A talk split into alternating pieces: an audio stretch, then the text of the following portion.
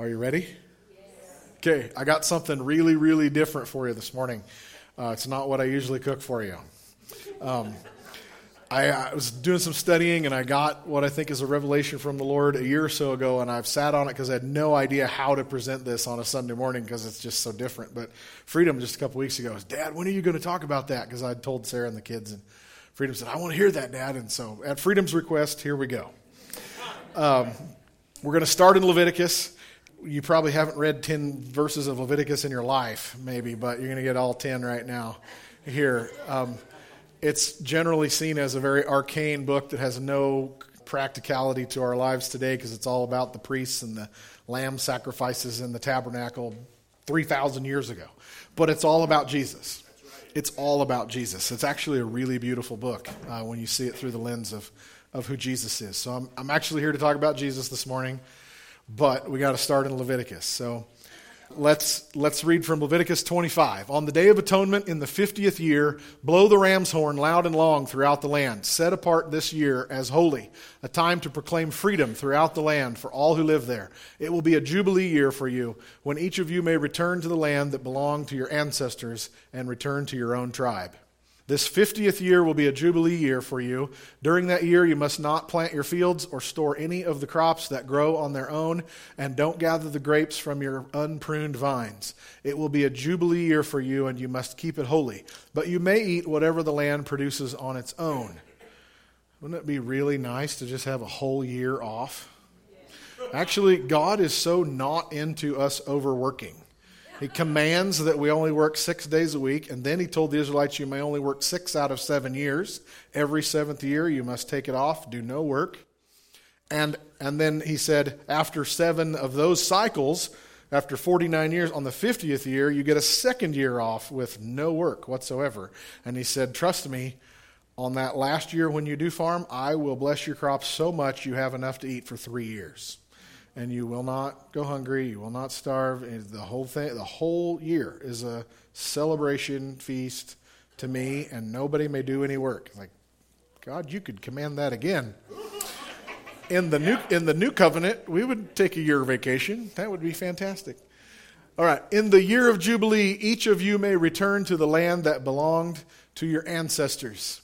When you make an agreement with your neighbor to, to buy or sell property, you must not take advantage of each other. When you buy land from your neighbor, the price you pay must be based on the number of years since the last Jubilee. The seller must set the price by taking into account the number of years remaining until the next year of Jubilee. The more years until the next Jubilee, the higher the price. The fewer years, the lower the price. After all, the person selling the land is actually selling you a certain number of harvests. Fear God. Do not take advantage of each other. I am the Lord your God. The land must never be sold on a permanent basis. So there's a lot going on here in these instructions about the year of Jubilee. It's actually way more than this passage I'm telling you. God says every 50 years, we're going to do what I call a Jubilee, and it's a total start over. Everything was restored, just like we just sang. God brings restoration. He said, then the 50, every 50 years, you'll have a year of Jubilee, and all of you who have moved away from your family must move home because I'm going to restore your family. He said, if you've, if you've gotten into financial trouble and you've sold off the land that I gave you, this is Moses talking to the Israelites in the wilderness, and they're about to go in under Joshua and attack Jericho and you know take the promised land. And God says you're going to divide the land up by families, and you may never sell that land. It always stays in your family, so you always have wealth and you always have a living, a, li- a livelihood. And he said, if you do run into financial trouble and you need to sell your land, you may not sell it permanently. You may only sell it based on the number of years till the next Jubilee. So basically, it was a lease. You can lease it out, but you may not sell it. Are you with me? Yes. This is what God has said. All debts were forgiven. Anybody back in those days, if you owned debt you couldn't pay, they didn't have bankruptcy, you had to sell yourself into what's called debtor's slavery, where you had to work for the person that you owed the money to until you paid it off. But God said, if you, when you reach the year of Jubilee, you have to forgive all debts and let that person go home. They're done, whether they paid it off or not. It's all forgiven. It's Jesus. Jesus is our Jubilee. Jesus is our Jubilee. He's the do over. Just start everything. You get everything back that God gave you, not what's been robbed to you by your own decisions and life and other stupid people. It's Jesus. Everything is restored. Families are put back together. Your debt, every debt is canceled, and you not just get your debt canceled, you get everything back that God started you out with. Okay, but Let's continue reading here. The land must never be sold on a permanent basis. If one of your fellow Israelites falls into poverty and is forced to sell some family land, then a close relative should buy it back for him. If there is no close relative to buy the land, but the person who sold it gets enough money to buy it back, then he has the right to redeem it from the one who bought it. So you get to buy it back. The price of the land will be discounted according to the number of years until the next Jubilee. In this way, the original owner can then return to the land. If the original owner cannot afford to buy back the land, it will remain with the new owner until the next year of Jubilee. In the Jubilee year, the land must be returned to the original owners so they can return to their family land. There is no record that Israel ever did this. They never did it. They were supposed to do this every 50 years release everybody's debts, free all the slaves, give everybody their land back, everybody move home and be restored to your family and they never did it because that would cost a bunch of money. They didn't want freedom. God wanted restoration and freedom, release from all debts. Like, no, I want to continue to demand that debt from that person. They never did it. But God did it on the cross. God did it in Jesus. So there's a whole lot to Jubilee, and is not my topic this morning. I just want, for now, I just want to lay down a context for you that God says, as the people are coming into the promised land, every family is going to get a piece of land, and you may never sell it. It's yours forever. And if you do have to lease it out because you run into financial trouble, you get it back free and clear at the next Jubilee. If you buy it back before then, great. You can pay, you can buy it back. But it's yours the next Jubilee. It may never leave your family. Everybody with me? Okay. I'm actually here to talk about King David and Jesus. But we needed to lay down this context in case you weren't familiar with Jubilee and God's command that all land stayed in the family forever. So, I want to talk about King David and then Jesus. 300 years after Moses, after this, David comes along. And I hope you know something maybe about King David. Maybe at least you know David and Goliath. Maybe you know David and Bathsheba. I don't know what you what you all may know. Some of you a lot, some of you maybe very little. But you know that hopefully you know King David was the youngest brother of a bunch of sons. His dad is Jesse. They lived near Bethlehem somewhere. Jesse is probably quite a rich man, and David is his youngest son. That was their seven sons, I think? I just want to make some observations about David and his property that he would or would not have inherited according to these the family land. You know that in general youngest sons don't get much at all. Uh, in those days especially when the oldest son got everything. You couldn't split the farm up with seven boys and have them each have enough to make a living. So generally, the oldest son got stuff. Actually, the ancient Jews did not ever have such a law. Lots of cultures did, but the ancient Jews actually did not have that law. But that's usually what happened. Things went to the oldest son. But not always, because Isaac was younger than Ishmael, and Jacob was younger than Esau, and so on. The fathers picked who got the inheritance. God picked who got the inheritance. Nothing was fair, and my point is, you know that the runt of the family generally gets nothing. And we can see that David was a reject even in his own family. You can see it in the way his dad treated him the day he was anointed king. Samuel calls, tells him, says, Have all your sons line up. God, one of them's going to be king. And Jesse just doesn't bother to call David. Right? All the older brothers, and, and Samuel's like, Ooh, this guy's a good looking. He'd be a good king. And God keeps saying, Nope, nope, nope. God says, I don't look at the outside, I look at the heart. And the king is not here. And Samuel's like, Didn't I tell you to call all your sons? The, the, the Lord says, It's none of these guys. Obviously, you're hiding someone. And Jesse's like, Oh, yeah, well, the little runt is out in the field with the sheep. I guess we could call him in. So you can see that there's trouble between Jesse and David. And in Psalms, David says, My father and my mother have abandoned me, but God will never abandon me. In another psalm, he says, I am a stranger to my brothers, they have nothing to do with me.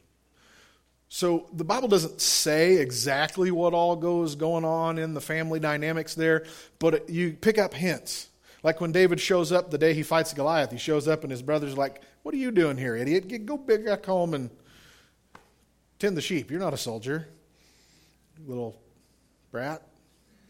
So, I'm adding all this up to just say that David says he was a reject from his own family. His mother and father had rejected him, his brothers had rejected him, and then the whole nation rejects him after he's anointed king. Saul's trying to kill him. He has to run for his life. He spends nearly 20 years living in caves and living in the wilderness. He has to go live with the Philistines for a while and uh, hide from Saul, and then he has to pretend that he's insane so the Philistines won't kill him. He doesn't have any inheritance in his family, and he says in Psalms, he says, Lord, you are my only portion. You are my inheritance. It's all, you're all I have. I mean, the guy has a horrible, horrible life until he's 35 or 40. And then all of a sudden, in one day, Saul and Jonathan die, and he becomes the king. In one day. That's God's pattern. Life goes horrible until one day Joseph is let out of prison and becomes vice pharaoh. Right? And Daniel is hauled off as a captive of war, but in one day he becomes the chief of all the wise men. Okay, so that's God's pattern. But this happened with David. He's a total reject from his own family, from his king. He has to leave his best friend so I, I just want to point out David has no inheritance in his family. He has, uh, he has no property, he has no land, he has no home, even. He lives in a cave for a long time. And then he becomes king. David is a remarkable king in that he sings at the funeral of the king he's replacing. he sings Saul and Jonathan's funeral song. And he honors them. And when Joab kills Abner, who's the general of Saul's army, jo- David makes Joab lead the funeral procession. And it, David sings the song lamenting Abner's death. And in those days, it was unheard of. Every, every new king put to death every male relative and every general and every advisor of the previous king because you don't want any legal competition for the throne.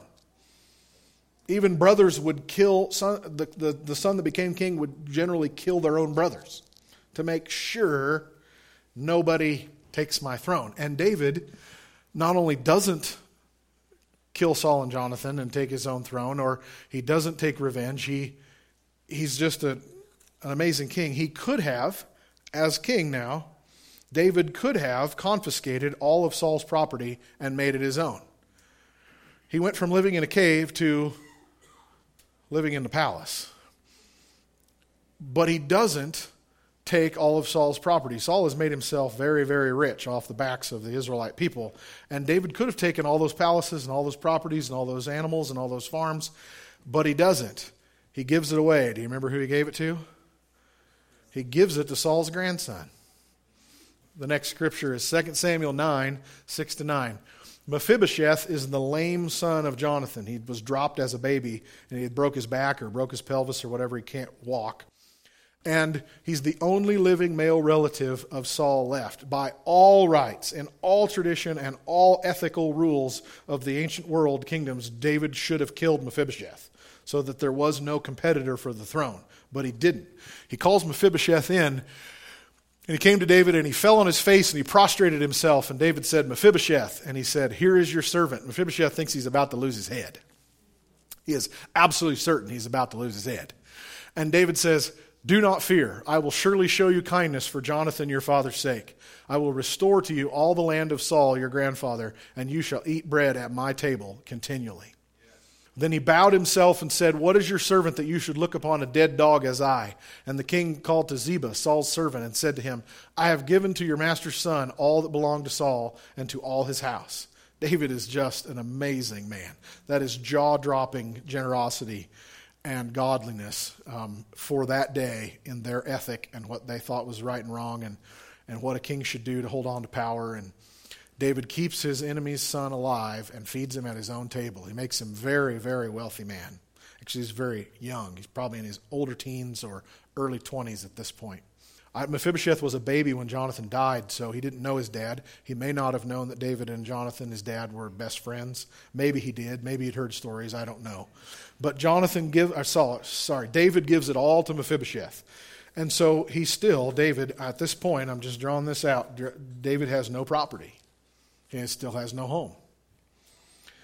because he gives everything that he would have inherited as the royal palaces, he gives all that to Mephibosheth and the farms and the animals and the thousands of mules and donkeys that Saul had. It all becomes Mephibosheth's. So, in all of the life of David, the Bible spends four books talking on the life of David. In all of the life of David, we're only told that he bought a piece of property once. There's only one thing David actually owned, and it was the only thing that was in his heart. When he was an old man, he was about to die, make Solomon king. David makes a huge, huge mistake, a, a royal disaster. And we're not explained why it's so bad in God's eyes. But David takes a census of his population, of his fighting men's strength. I think what is wrong with it is that David is become very wealthy and very powerful, and he's an old man, and he is now he's counting his soldiers like this is my strength, this is my glory, and he's not depending on God like he did in desperation in his younger days. I think that's the problem, but it's actually never explained. But it was so obviously wrong that even before he does it, Joab, who is as big a screw up as there ever was in David's life, Joab tells him, Don't do that, you'll make God angry. So even Joab has a clue, and David does it anyway. Joab, who has no clues, uh, has a clue that God isn't going to like this. And um, David does it anyway. And sure enough, God sends the prophet Nathan. His other name in Scripture is Gad. They're the same guy. Sends the prophet Nathan to tell David, You have royally screwed up, no pun intended, and God is going to punish you, and you may pick your punishment. You may have you know, your enemies defeat you in battle, or you may uh, have plagues strike your land, or there's a third one I don't remember. I'm just giving you the context of the next scripture here. So David falls on his face and repents to God. He said, I'm sorry, please remove my sin. I throw myself on your mercy. And God sends a plague in Israel. An angel of the Lord goes through the land of Israel, striking people sick, and they're dying by the thousands. And apparently, this angel is visible, physically manifested angel. It's visible. And David goes to confront the angel. That's a guy with some courage. Just like when the plague broke out with Moses in the wilderness and the people of Israel, Aaron, Moses stands Aaron in front of the angel with the censer and he's like, Stop. And there, it's, it's a picture of intercession. It's what intercessory prayer is, is standing between the sinner and God and asking for mercy. That's intercession. David's not going out to fight an angel with a fiery sword, okay? He understands that that isn't gonna, that's not going to end the same as Goliath. Okay, um, he's going out to make intercession to beg God for mercy to stop the plague. So he finds out where the angel is and he goes there. And here's the, here's the second half of the story. First Chronicles 21, 18 to 22, 6. Therefore, the angel of the Lord commanded Gad to go to David and that David should go and erect an altar to the Lord on the threshing floor of Ornan the Jebusite. So David went up at the word of God which he had spoken in the name of the Lord. Now Ornan turned and saw the angel, and his four sons who were with him hid themselves, but Ornan continued threshing wheat. This guy is either completely clueless or very brave. An angel shows up with a fiery sword, and his sons run away, but he keeps farming. So they didn't have combines in those days. You found a, a large rock that was mostly flat, and you took your sheaves of wheat and you beat them on the rock to get the grain kernels to fall out. You put the straw aside, and then they would whip it with a flail to separate the grain from the chaff. And then on a semi windy day, you'd take a shovel and throw the grain up in the air, and it would blow the chaff away, and you'd have a pile of grain, and you put that in a basket and took it off and ground it into flour. Thank God for combines. Thank God for Wonder Bread. That was a lot of work to have a hamburger bun. I love a good cheeseburger. Okay, this is what Ornan is doing. He's, he's processing his wheat. And this angel with a fiery sword shows up and stands beside him, and his sons run away in terror, and he keeps working. But when David shows up, he falls on his face. David is a fierce guy, and this guy knows it. So David came to Ornan, and Ornan looked and saw David. He, looked, he ignores the angel, but he falls on his face in front of David. He went out from the threshing floor and he bowed before David with his face to the ground. And David said to Ornan, Grant me this place of this threshing floor that I may build an altar on it to the Lord, and you shall grant it to me at the full price, that the plague may be withdrawn from the people. But Ornan said to David, Take it to yourself, and let my lord the king do what is good in his eyes. Also, I give you the oxen for burnt offerings, the threshing implements for wood, and the wheat for the grain offering. I give it all. So David says, let me buy this from you. And Ornan says, no, just take it. Take my property. You can kill my animals. You can take my tools and just and make your altar and, and burn everything right here. Ornan is not saying this because he's a generous man. He's doing this to save his head. Okay, in the ethics of Middle Eastern ancient world bargaining, you always offered it for free, and the other party never accepts that offer. Okay, when Abraham is wanting to buy the cave to bury Sarah for a tomb, he, he goes to the Canaanites and he says, I need to buy this, to, this cave to bury my wife in. And they said, You can just have it. And Abraham says, No, I will pay full price for it. And they say, Okay, yeah, we'll take a half a million dollars. And he pays it. It's just, it's, it's bargaining at, you know, at the bazaar. You know, it's, it's haggling over price, but there's a rules to how you do this. Ornan is not doing this because he, he likes, he's a Canaanite, he's a foreigner living in Israel.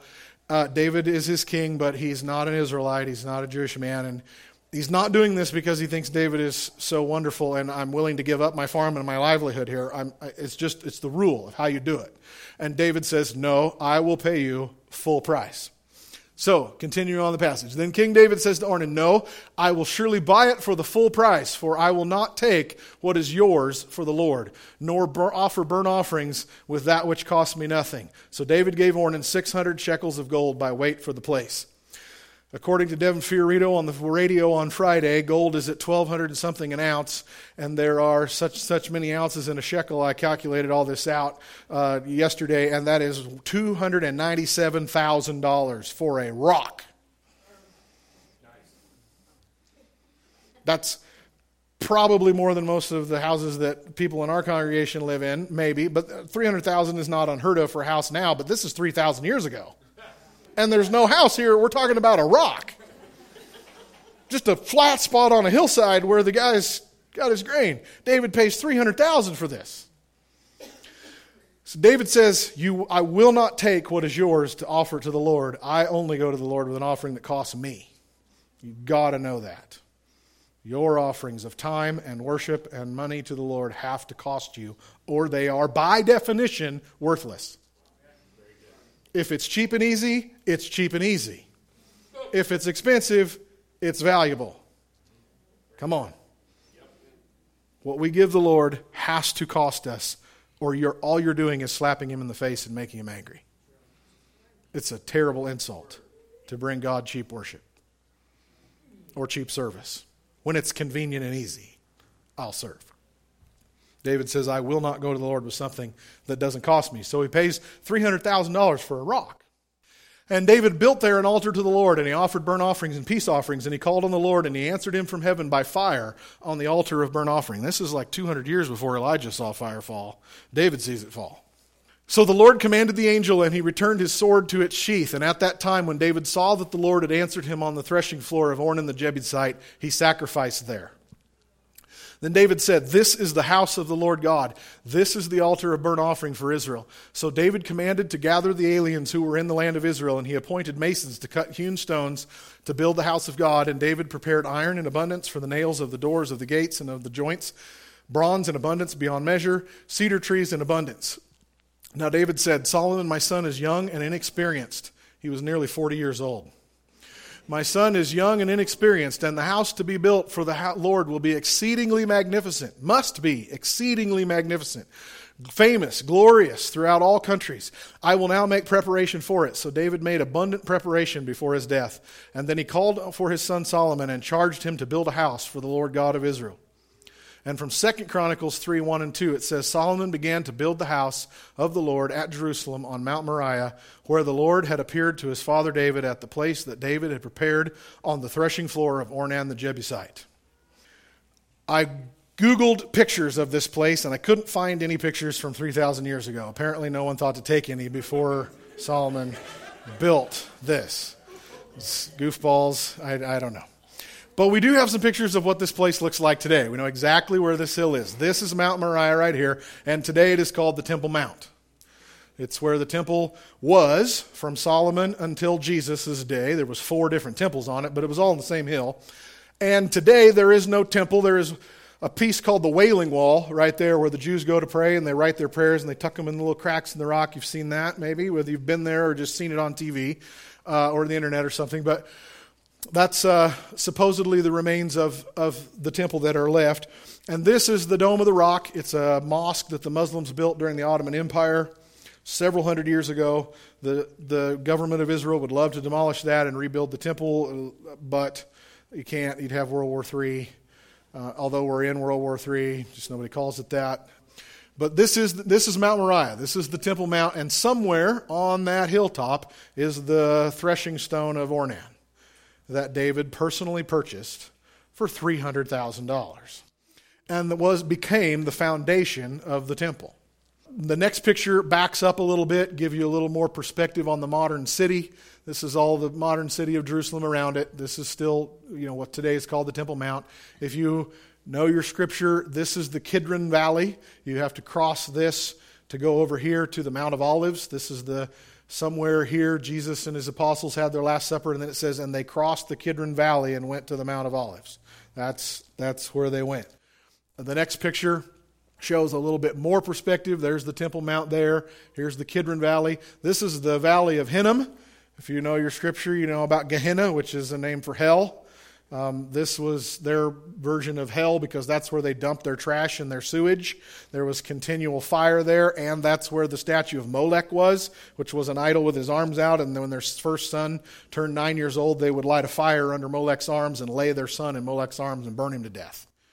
And obviously, there was a few Jews that didn't do that, but a lot of them did, and it was one of the reasons God judged them uh, through the prophet Jeremiah and Ezekiel uh, he said, Because you offer your sons to Molech, I am going to destroy your nation. And he did, because it's reprehensible. But we still do that today. America's killed a lot of our children. But this is Gehenna. This is where that happened. It's the scriptural name for hell. One more picture shows the Temple Mount from the opposite direction. So this is the Mount of Olives here. This is that Kidron Valley. So there's looking south toward the Mount of Olives right there. That gives you a picture of, of what it's like today. There's that mountaintop that is Mount Moriah that Solomon built the temple on, starting with the foundation of the stone that his dad had bought to end this plague. It's where God, the angel of God, appeared. It's where the fire fell on the altar. And that altar is where Solomon built the altar for the temple. Mount Moriah is also the mountain where Abraham offered Isaac to God as a sacrifice. God said, Go to Moriah and offer me Isaac. I can't prove it. I'm sure it's the same rock.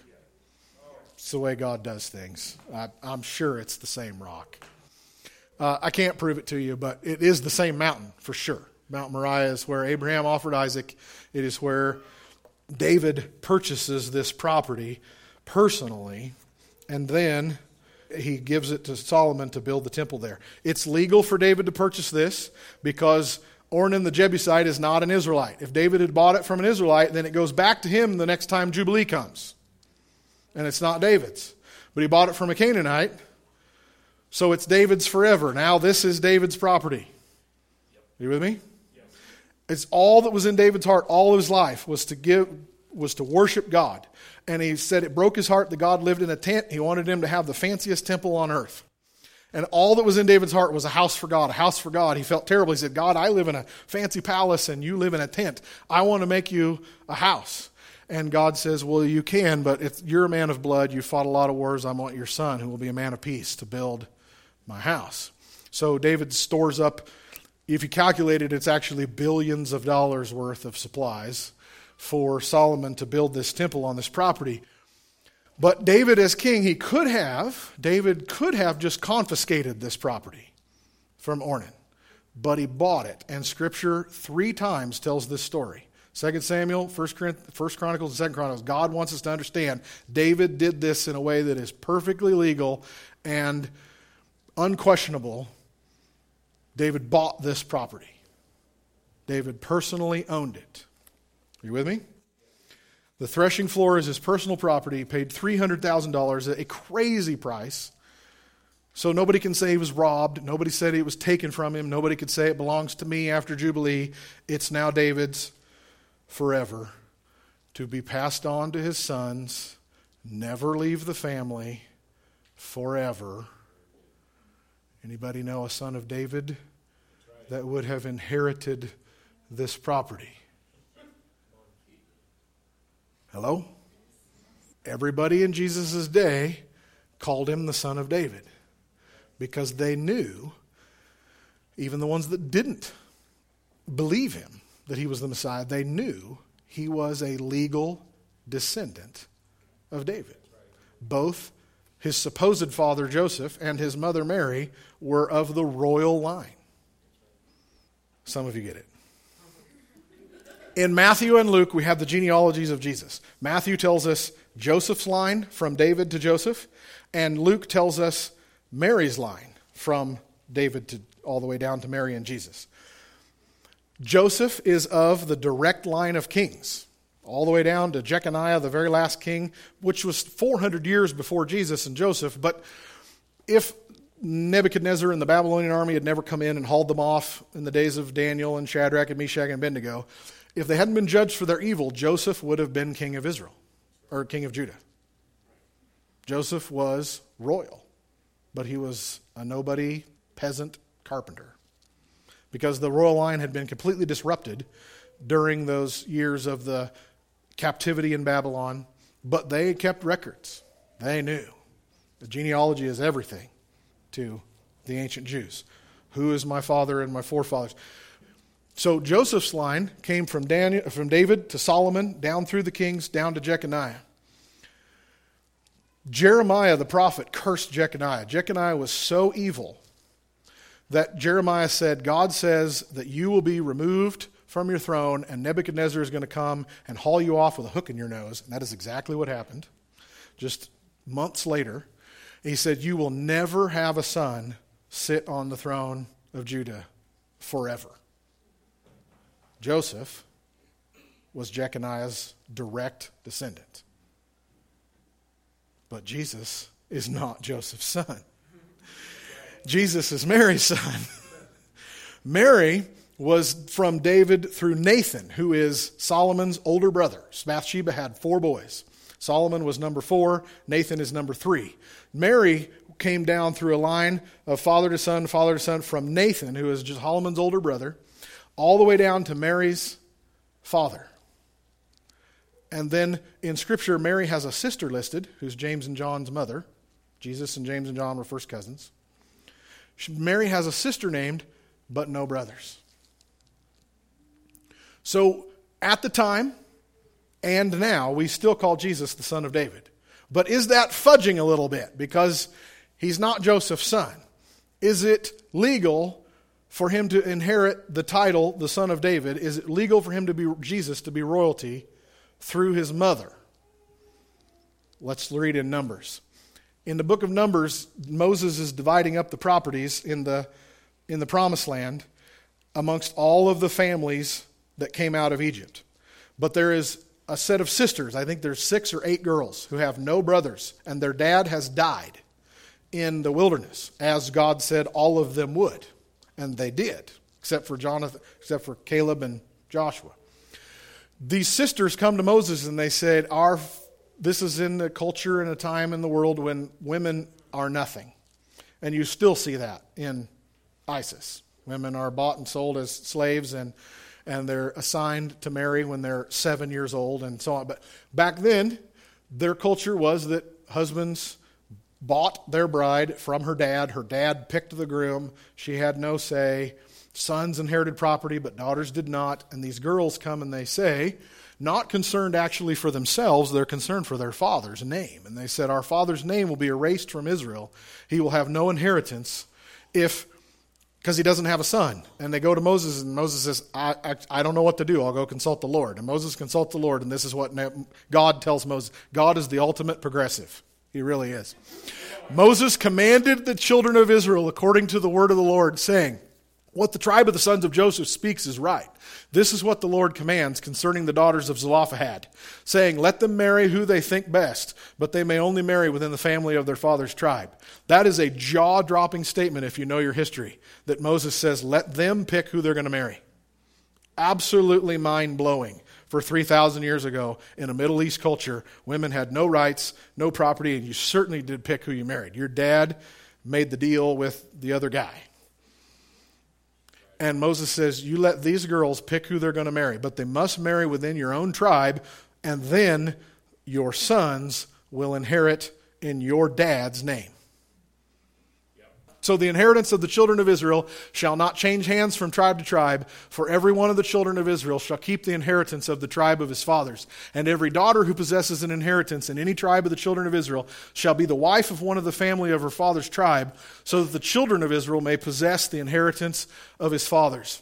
So God provides a way here for girls who have no brothers to inherit their father's land. The girls must marry somebody in their own tribe one of the 12, you know, whichever one of the 12 tribes they're in, and then their sons inherit in their grandfather's name. It's just, a, it's a, actually, it's just mind blowing for 3,000 years ago in that culture that God said, women, hey guys, it's okay for women to inherit property. and it's okay for women to pick who they want to marry. It's amazing. But here we go. Mary is a descendant of royal males all the way from David to her dad. And then her dad had no sons that are listed. It's just her and a sister. Her son may inherit her father's line. Come on. Come on. Mary's son may inherit in her father's name. And her father is a direct line son of David. It is not fudging at all in any legal or spiritual way to call Jesus the son of David. He is totally the son of David, and he has all legal lines and laws covered. David bought the temple property, he personally owned it. It may never leave his family, it gets passed down through lines. They did not have any law about the oldest son having to have it because Solomon is son number nine of David. And lots of kings chose a younger son than their oldest one to be kings. Some of the succeeding kings through Judah's line were brothers, some of them were nephews. There was no law about have to be the oldest son. Any descendant of David may receive the line. So there's no problem that Mary is not the descendant of Solomon and so on. It's totally legal for Mary to pass on the royal line since she has no son, no brothers. Jesus owned the temple. And he still does. He owns that mountain. Not in concept, not in theory, not in metaphor. He owns it. Here's the deed right here, recorded three times for us. Oh, so what? What does this have to do with Northeast Oregon in 2017 and my life and my problems?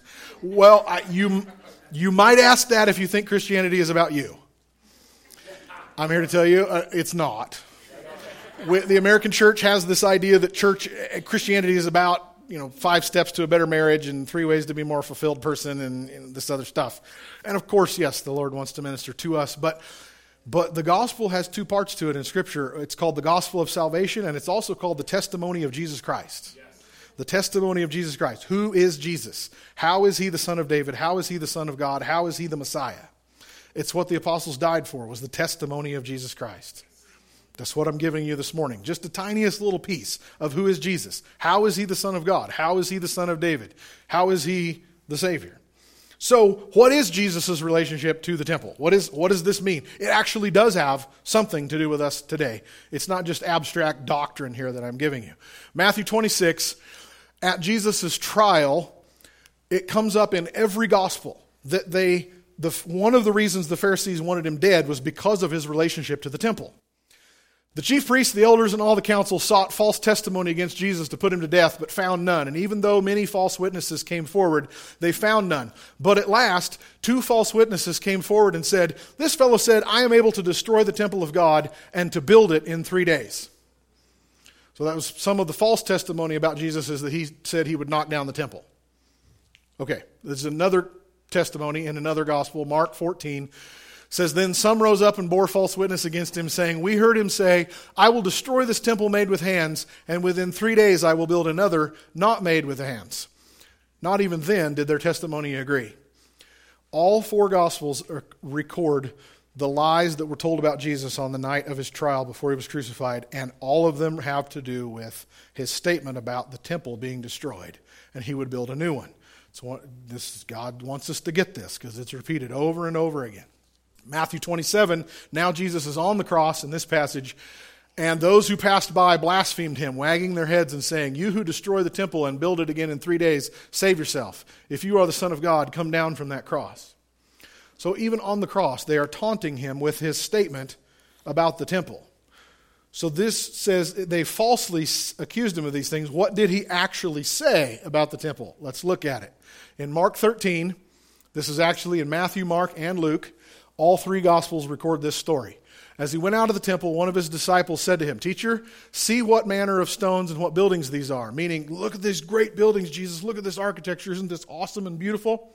And Jesus answered and said to him, Do you see these great buildings? Not one stone shall be left upon another that shall not be thrown down. Now, as he sat on the Mount of Olives opposite the temple, Peter, James, John, and Andrew asked him privately, Tell us, when will these things be? And what will be the sign when all these things will be fulfilled?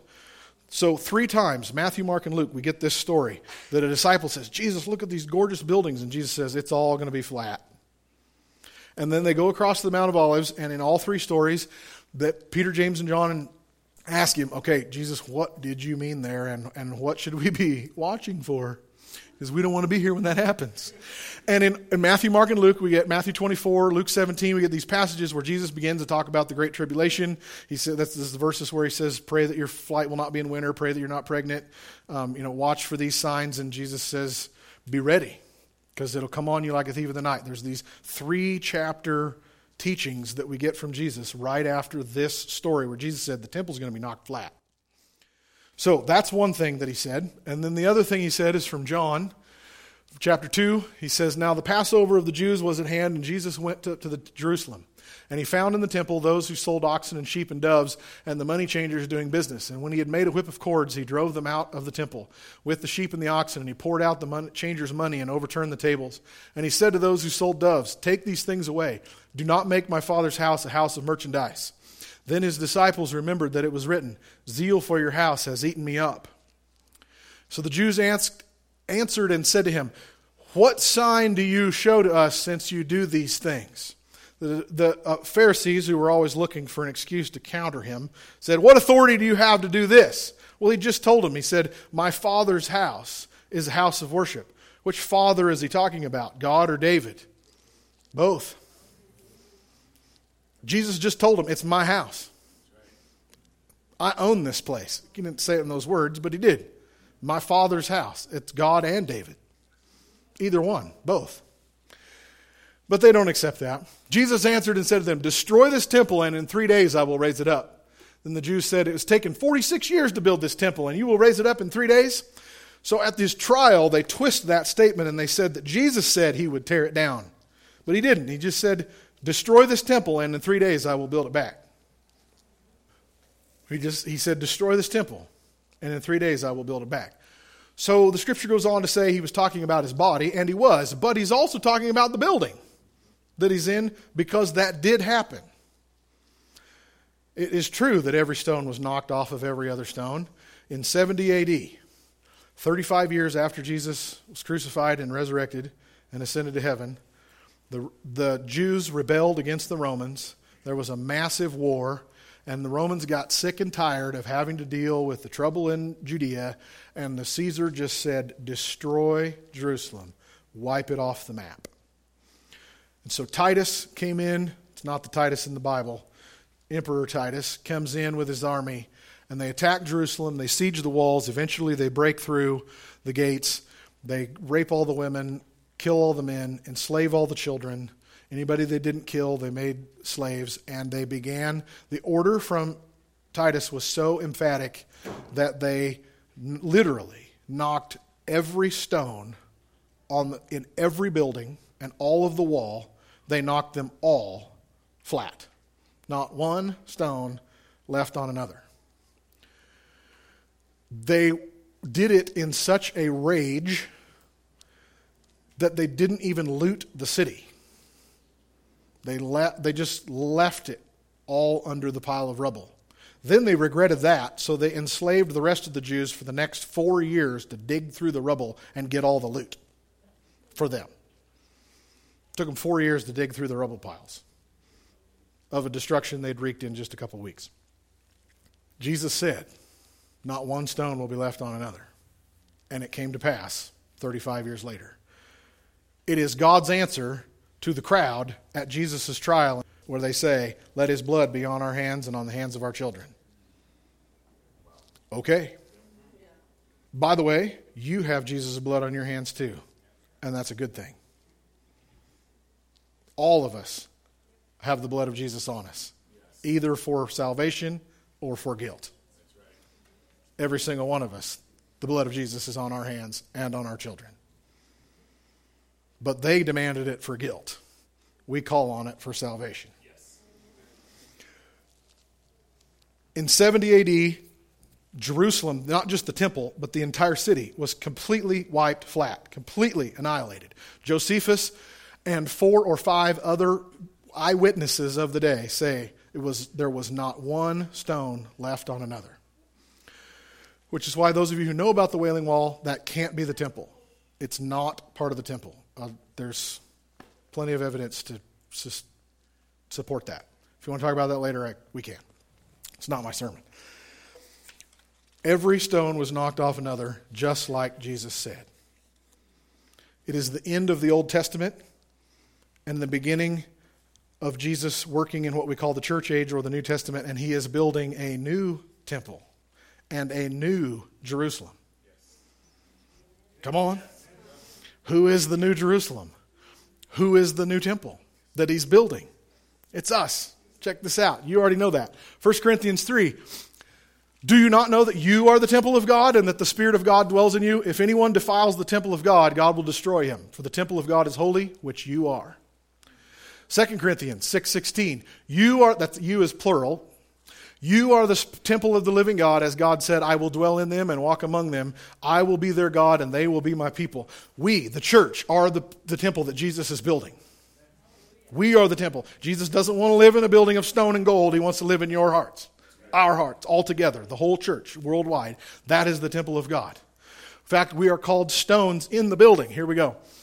From Ephesians 2 Now therefore you are no longer strangers and foreigners, but fellow citizens with the saints and members of the household of God, having been built on the foundation of the apostles and prophets, Jesus Christ himself being the chief cornerstone, in whom the whole building, being fitted together, grows into a holy temple in the Lord, in whom you also are being built together for a dwelling place of God in the Spirit.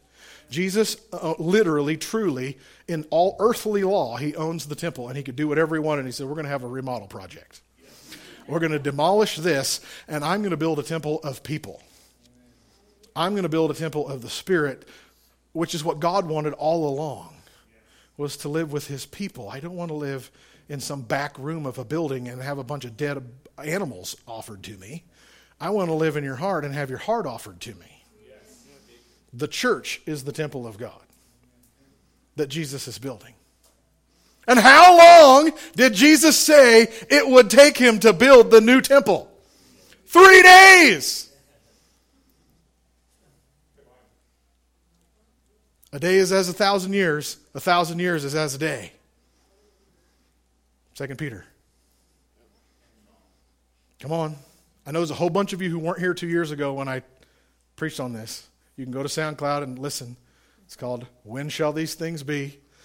The whole thing about a thousand years is as a day, and a day is as a thousand years. Seven days, three days, two days, one day. Jesus said, I will rebuild my temple in three days. We are two days into that three days. A thousand years is as a day, a day is as a thousand years. Are you with me? Some of you are. I will rebuild my temple in three days. Well, Revelation talks about another thousand year period coming after the return of Jesus that is the third day. That is the seventh day. and we're right at the end of the second day. When you build a building, you work on the foundation first, and you have to be very careful, and it takes a long time, and it looks ugly. Like, what will this ever be? Jesus has been building the foundation of his home for 2,000 years. And on the last day is when you put up the pretty stuff. That's when you put up the crown moldings and you paint and you hang the decorations. Come on. Come on. Jesus said, you, you got to see this. Jesus said, I will be buried and I will rise again on the third day. Early on the third day, he came back. Come on. This passage says Jesus, when he says, Destroy this temple and I will rebuild it in three days, it says he was talking about his body. His body was dead for two days, and on the third day he reappeared. We are the body of Christ. For two days he's not around. On the third day, before the sun even comes up, he's back. Early on the third day. We're real close, folks.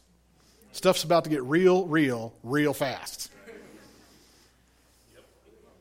Jesus said he would build it in three days. We know the third day is after he returns, the third thousand year period. Come on. We're close. Jesus said, I will rebuild that temple in three days. We're about to start the third day. He's got a temple that he's making beautiful. He's about to put the finishing touches on it. The church hasn't looked like much for the last 2,000 years. The world's got some pretty accurate accusations toward us. Lots have been done in Jesus' name that isn't Jesus. But when he returns, the bride will be spotless. Yes. She will be ready. She will be clean. She will be beautiful. We are called the body of Christ. We're called the temple of the Lord. We're called the bride of Christ. We are called the New Jerusalem. It's all just about ready. It's all just about ready. From Revelation 19, let us be glad and rejoice and give him glory, for the marriage of the Lamb has come. His wife has made herself ready. We haven't been ready for a long time, but it's coming. It's getting close. Revelation 21 says, One of the angels came to me and said, Come, I will show you the bride, the Lamb's wife. And he carried me away to the Spirit, in the Spirit, to a great and high mountain, and he showed me the great city, the holy Jerusalem, descending out of heaven from God having the glory of God. Her light was like a diamond, clear as crystal. The city, the bride, the temple, it's all the same thing. It's us, the church. Right at the very end, things are going to happen really fast and be very, very beautiful. Amazing. Going to shine like a diamond. Finally, all the wrinkles get out. Finally, we're clean and pure and ready to be with Jesus. It's coming. In three days, I will build it. He's coming back for that third day to finish the job. Thank you, Lord, for your word. Thank you for teaching us. Thank you for the excitement and the power of your promises and your prophecies. And Lord, we look for the day when all of your word will come true. We look for your return, not in metaphor, not in symbolism, but your actual return, Lord. Your bride and your spirit say, Come. We want to be your pure and holy people. We want to see you established on your throne, ruling in righteousness and justice, restoring the world in Jubilee, setting all debts free, restoring everything that you created it to be, not what's been done to it. Lord, we want to see your kingdom come and your will be done on earth just as it is in heaven. We want to see the name of Jesus lifted up. We want to see you on your actual throne as King of the world, judging heaven and earth, making everything right. So, in the meantime, Lord, we pledge to be your temple, the people who house your spirit in purity and holiness and righteousness. Lord, forgive us for being lazy, forgiving, forgive us for compromising, for not being your holy bride, for wandering off and having other concerns and other priorities in the world. You are all that we care about. Your will your purposes, your kingdom. Your kingdom is not about us and our lives. We are your servants, not the other way around. We are your servants. You are king. Forgive us for having the opposite picture of what church is. Lord, make build your temple. Put each one of us in your house as you see fit, fitted together according to your plan and your purposes. We will be where you set us and serve where you command. Love the people you've given us to love. Do what you've called us to do. To be your holy people. We love you. We praise you. Thank you for revealing this to us. We anticipate your return with excitement. We praise you, Jesus. Amen.